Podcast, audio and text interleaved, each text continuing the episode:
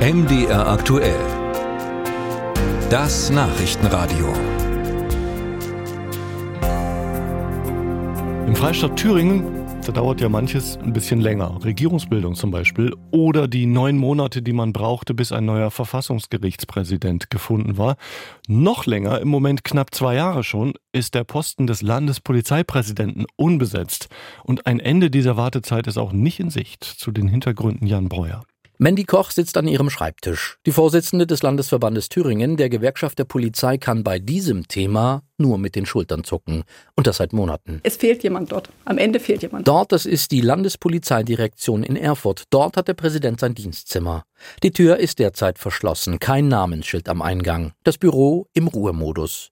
Seit dem 1. August 2021 ist das so. Seit der bisherige Amtsinhaber Michael Schwarz ins Thüringer Innenministerium wechselte, um dort die Polizeiabteilung zu leiten. Seither läuft die Suche nach einer oder einem Nachfolger. Fast zwei Jahre inzwischen.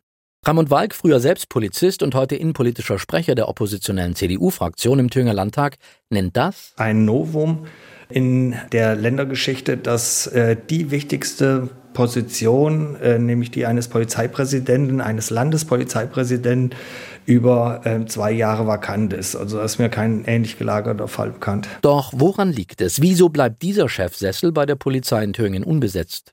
Oberster Dienstherr im Freistaat ist der Innenminister. Georg Mayer antwortet auf Nachfrage mit einem Satz. Naja, das sind komplexe äh, Verfahren, die im Beamtenrecht so angelegt sind. Der SPD-Politiker muss so formulieren, muss achtsam sein. Das Bewerbungsverfahren ist hochkomplex und gespickt mit juristischen Fallstricken. Im Moment steckt es fest. Sackgasse. Und das kommt so.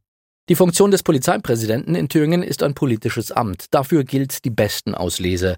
Befähigung, Qualifikation, Beurteilung sind die Auswahlkriterien.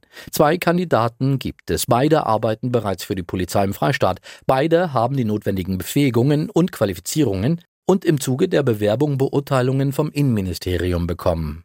Die wiederum basieren auf einem Punktesystem. Problem nun, einer der Kandidaten ist mit seiner Beurteilung nicht zufrieden, sieht sich nicht ausreichend gewürdigt und fühlt sich benachteiligt im Auswahlprozess. Es folgte ein Widerspruch und der liegt vor Gericht und muss überprüft werden. Leider zieht sich das halt, weil kann man natürlich, ist schon öfter mal vorgekommen, ähm, dass es hier äh, keine große Akzeptanz findet, was äh, Beurteilungen anbelangt. Und äh, wer sich auskennt in dem Metier und einen guten Anwalt hat, der kann da auch eine Menge natürlich Aufwand produzieren. Sagt Georg Mayer, sichtlich unzufrieden mit der Situation. Dem Innenminister sind die Hände gebunden. Eine Prognose stellen kann er daher nicht, wie lange es dauern wird, bis das Gericht eine Entscheidung trifft, wie lange es dauern wird, bis der Auswahlprozess wieder aufgenommen werden kann und wie lange es noch dauern wird, bis die Neubesetzung des Postens vollzogen ist. Keine Prognose also vom Minister, wann wieder Leben einkehrt ins Büro des Thüringer Polizeipräsidenten.